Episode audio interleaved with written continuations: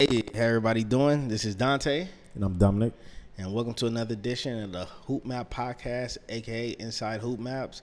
Uh, you know, it's been a while, but you know, I want to bring you guys some insight. And you know, Dominic, we've been on some real, kind of been quiet lately, but we've been doing some very important things over the last couple months. You know, if you want to expand on, you know, what we've been doing, you know, it's all yours. Yeah, yeah. So lately we've been work. I've been working on a project called Project Home Court. Um, co-founder and executive director Nick Hastings. It's his project. He has like a STEM program called Scholars Playground and called um, Square Root Academy, where you get you know young middle-aged student kids up into STEM. And he uh, said he had a project, you know, that want to beautify basketball court. So I was like, yeah, I'm all in for it. And that started a few months ago, like back in like February, March, January. And uh, our very first court went up this past uh, few days ago. Uh, picked it out Seavey Circle, and the whole process of getting the court, you know, approved is crazy. Yeah, so tell me about that. You know, for all our listeners out there that wanna that see Instagram videos of people beautifying courts, you know, just let me know the whole process. it's not just simple going out with a paint bucket and just going over a court. Tell me the whole process from start to finish of how you guys source out the court, how you guys find the how you actually pick the day where volunteers came out and actually painted the court. Yeah, so picking a court is actually through preference taste. So through Project Home Court, we want to identify uh, pretty much urban areas, uh, like uh, areas where there's high intense of uh, you know, African American community, uh, historic neighborhoods. So we decided on three areas: Del Paso Heights area, the downtown Seavey Circle projects, and also Meadowview. And this is all in the Sacramento area in California, right? Yeah, we're talking about Sacramento, California. These are Okay. three neighborhoods. Uh, one neighborhood we didn't get it was Oak Park, but uh, those are the three that we want to start with. And to get approval, to get a paint. Uh, so first thing first, we got to get permission from the city, and it's not like how we're getting a basketball court or baseball field. You go down to the city and get for a permit, right? That's one part, but it's a a step further than that. You got to see the city council members uh, who represent that district and kind of kind of propose that idea. So it's kind of on the lines of if I want to create a new business, I want to create a new soccer stadium or something like that. It's kind of on a very small level, uh, uh, the same approach to it. Meaning you have to write them, let them know what you're doing.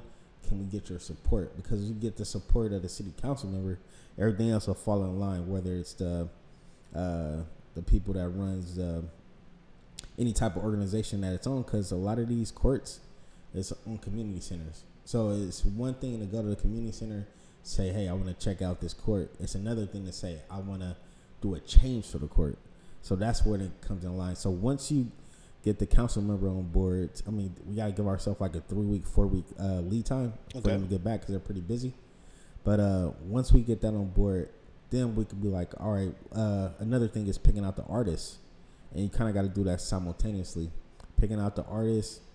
There's not a big, huge demand of basketball court artists because that's a different landscape. That's a different canvas. You know what I'm saying? So, the most similar artists of what we're looking for are muralists.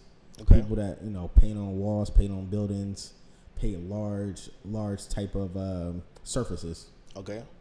But a lot of these muralists, um, more than likely, be their first time they're you know painting a mural on a basketball court on a ground surface. Right. So this, I mean, it's different materials. Uh, you're talking about cement instead of wall. Like it's so the, the paint uh, supplies is a whole nother thing too.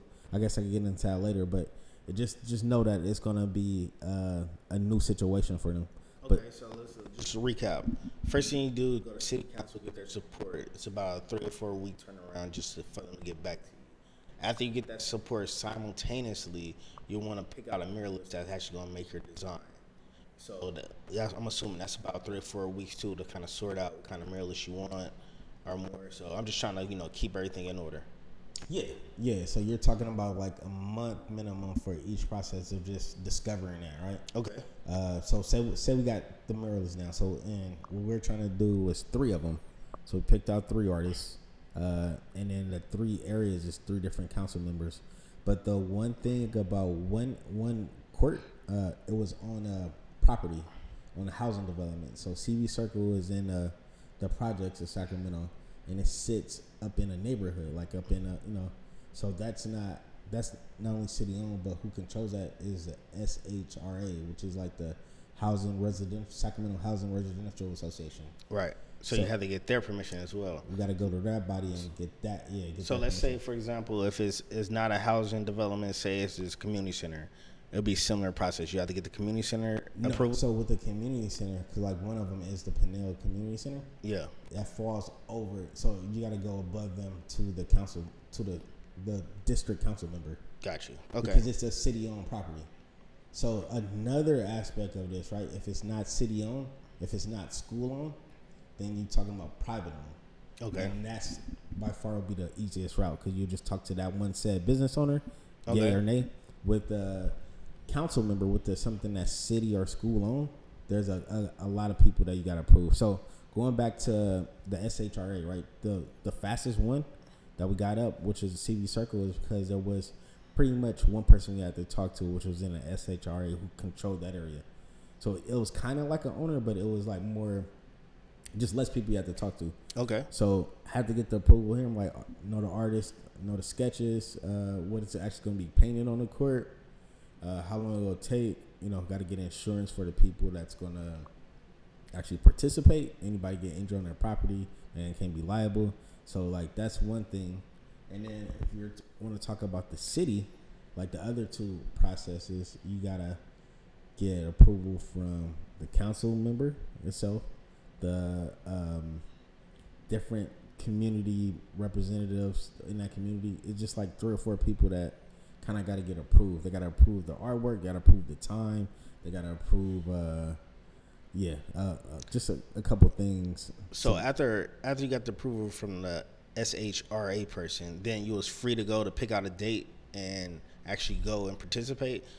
Like after that approval was done, was that all the red tape that you had to do in order to paint? And we just had to make sure, you know, liability insurance. Um, Mm-hmm. But yeah, after that, yeah, it was it was go time. All right, so then, all right, so now, all right, so we know what it takes. So you have to pick out a muralist. You have to get approval from the people. Now let's talk about the actual paint day. So you got the muralist, you got the design, everything is approved. Then what's the logistics from having the artist go on that day and having people volunteers? Is there uh, a such thing where you need to get it done in one day? Do you need to get it done over a course of a week? Like what timeline scope of it of getting a design done?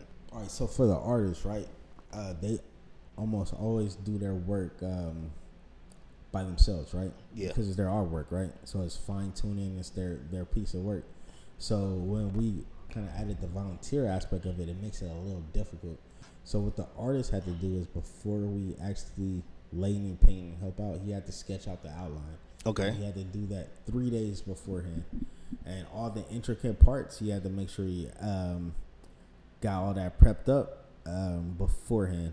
The actual paint day itself, it took it took us an hour to get it done. We was pretty much just filling in the lines. What? How many volunteers you will say? Uh, we did we did what eight, hmm, six, six to eight people, Okay. and it was a basketball court, which is like 350 square feet. Uh, one thing about that paint day was fighting the sun. It was supposed to be a record high, like 114 that, that day. Started at eight o'clock. We got done around 9 10 ish. Uh, but all the intricate parts, because it was like some intricate parts, like in a you know half court area, the artist himself filled in. We didn't touch. It was more of the big blotches of color that we did, and we just did the kind of outline part of it. So the whole thing is, and then I didn't notice about paint too, right? It's on the ground, so we can't paint and uh, walk over, you know, the court because we're painting in green and another section is is purple, and then we walk over there, that that green is gonna get on that purple. Right. So it's like um, just a little nuanced stuff about painting that I didn't know. Like you just gotta make sure that when you're painting a section, you gotta weigh out. You know what I'm saying? You don't want to paint yourself in a corner where you possibly could step over, uh, you know, the paint into somewhere else. And then another big thing too that I didn't notice either, all the stuff that's not supposed to get painted. So outside of the court, if we walk on there, that's paint, right? So the paint will stay there. So we don't want to put footprints on there that could be a lasting effect. So, you know, we had tarp on the ground to make sure we walk on it. Um, had to like kind of clear off the feet. We, we didn't really want to kind of leave a mess uh, that's going to pretty much stay there. So we want to make sure that the baseline didn't have any excess paint on it. We want to make sure that you color within the lines. And the big thing is uh, we didn't want any extra work that the artist had to do because once he paint, once we did the volunteers and paint, he'll have to go over it and you know fill in the lines that's close to the border to make sure it's good. So we want to make sure that all one all of the supplies of paint is utilized right because you know there there is a budget of how much paint to be used per section. So we didn't want to overuse his materials if he had to do it like a little fill in and he didn't have no Mhm. paint. So we want to kind of be conscious of that and want to make sure that it was just enough where he could do minimal work to finish up his project. Okay, this is some great insight. So, like, say you know, if one of our listeners, anybody that played basketball, they want to get involved, or they they see a court in their neighborhood, like say it's privately owned, maybe it's a private center. Like, wh- what advice would you give them to getting the process started? Like, and then also, there's something that you might want to explain or might have some knowledge about. What would the cost be? You know, if you want to get a full court painted, like how much would it cost to get it started if somebody want to do it themselves? Yeah, well, I know, you know, with Project Home Court, I know with Hoop Maps, we want to grow it out everywhere. So I think the best bet is if somebody knows someone who owns a private property, which is outside like a plot of like court land and stuff, and they want to, you know, get art done, that'll be the most quickest way to get it done. And then uh, the artist itself, you know, murals is anywhere between five to ten thousand dollars to to get it done. So that's around the same price of a court. You know, depending how big on it, depending how much work it is, it's anywhere from five to ten thousand dollars for the artist himself, not including the equipment. So like uh, the equipment, extra rolls, paint and stuff, that could be tack on another thousand dollars. So you're talking about anywhere between five thousand to twelve thousand dollars per one court. Okay. All right. Um, yeah, because you know, like we we go around, we see these iconic courts. We see the Nipsey Hussle court in L.A. We see when Adidas and Nikes do rollouts. We see just recently Space Jam how like the installations I- all over the court. I kind of want to, want to those when you say Adidas and Nike, those are structural changes. So, so those those are not uh, like murals. Those, Those are more like stages, right? yeah. So those are like upgrade to court. So those are like anywhere between forty and fifty thousand because they're Okay. changing out. So so one thing that we didn't get to do with this court is like um, there's like acrylic layer, right? And that's supposed to level out. That's supposed to level out the court, right? So when you paint on it, it's not gonna be any type of like. Um, Uneven Yeah. surfaces. yeah, it makes the surface even. So what like Kaiser Permanente does with the Warriors Or when they Kevin do Durant, Mosswood, yeah. they'll take up the old cement and then they'll re real re uh, Repave sulfur it. Yeah, repave it with nice acrylic paint and nice new cement. And what you see with those courts is those are just brand new courts. Gotcha. You know, with the branding of whatever Nike Warriors King. So those is a little different. Ours is more art based. It's like more creating really is like rehabilitating in court, but I mean a mixture of both would be that would be like super duper ideal.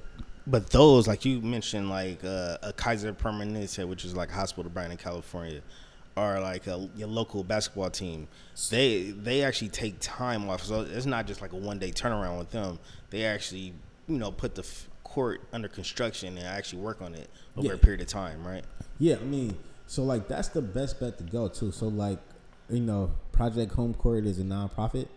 Uh, I say the best bet to go is partner up with a, you know, organization within the community to do it because you you definitely like what I said five to twelve thousand dollars per court that, that adds up. So you will want a organization like SMUD, like CalPERS, Caltrans, like um, people to partner up to kind of make that court come to light. Okay, but and and that's bringing up another question. So if you do partner with you know one of these business organizations in your community, is there any sort of compromise? Like, would they want their name on the court? Would they want their name on a website? How do that compromise the artists and the volunteers? And like, what do you consider when you partner up with one of those bigger brands? Yeah, so with Project Home Court, you know, I'm not, not speaking for Nick, but like just from my vantage point of it, um, is that he let the artists have full range. So it's his own design, their own design, put on the court. the whole objective of Project Home Court is just to make it beautiful, right? Okay. Uh, when you're talking about sponsors, right? Yeah, they'll want their own interests. They'll want SMUD logo or some kind of quote or something that that you know they're gonna put their money up that they will like to see that's gonna be lasting in that community, which is understandable. But that comes into play, you know, and it could be a back and forth with the artist. They might you know object to it, but whoever pays the money is what you got to work for, you know. I mean, it, it goes to the line of actually when you're talking about like wide open walls, right? When you're talking about that's a program out here in Sacramento that that for the last few years been building up murals all across Midtown and downtown. Uh, the person that's paying for the paint on the wall, they dictate what they want in there. Got you. So it's not like you can't just put a you know the F the police on, on the side of a police building, right? So like if you're a you know restaurant, you might want to some, something that kind of brings light to your brand. So it might be something like a I don't know like a family eating or something like something like along along those lines that kind of bring a lightness and awareness to it in like kind of an abstract way. So it it, it goes deeper when you're talking about like the owner's paying for it. They dictate what they want on there, and then the painter paint it. You know what I'm saying? So Okay. same thing with the courts, but it just it's a little more freer now. You know, starting starting early, but I say eventually, like it could be a message behind everything. Lastly, um, you know, now actually going through the process and you got two more courts to go. Where do you see, you know, because now once you put a mural on a court, you know, it's iconic. It's there forever. How do you compare the courts that's like that just got done in Sacramento to some of the courts around the world? Like we see a Nipsey Hussle court in L.A. We see Pigalle out in Paris, France. You know, like do you actually put mural? You put them in those categories now that they're painted over, that they're iconic? Can you see it now being a destination court where people go to and they say, well, if I'm in California, I got to go to Sacramento and I got to go to this court because this is mural done. Like, what do you think about the legacy of, of murals being put on court? I mean, it's. I think you said it right there. It's iconic. You know, it, like people would want to go to. Was that? It's a middle school up in Inglewood or up in South Central, Mhm. where the uh, where Nipsey Hussle court is. Yep. People go down to L.A. just to say I, I, I walked that court. You know, because they love Nipsey Hussle and they've seen it everywhere.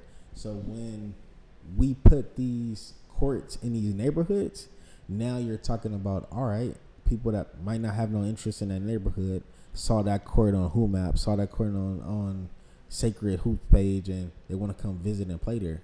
Or we'll create a tournament just because it's a new art, you know, on that court, and people want to come play. So it definitely lines up with the murals of all across the nation. I think that's the point of it. I mean, that's that's the beauty of it. Like we putting them in certain neighborhoods, it might bring you know different people out, and might bring a net positive for that neighborhood. You know, because it's something that's unique that's there. Right. And I think that's that's the goal from the start. I think that was the goal of Project Home Court is creating something beautiful, creating something art, and then people could come and admire it and appreciate it.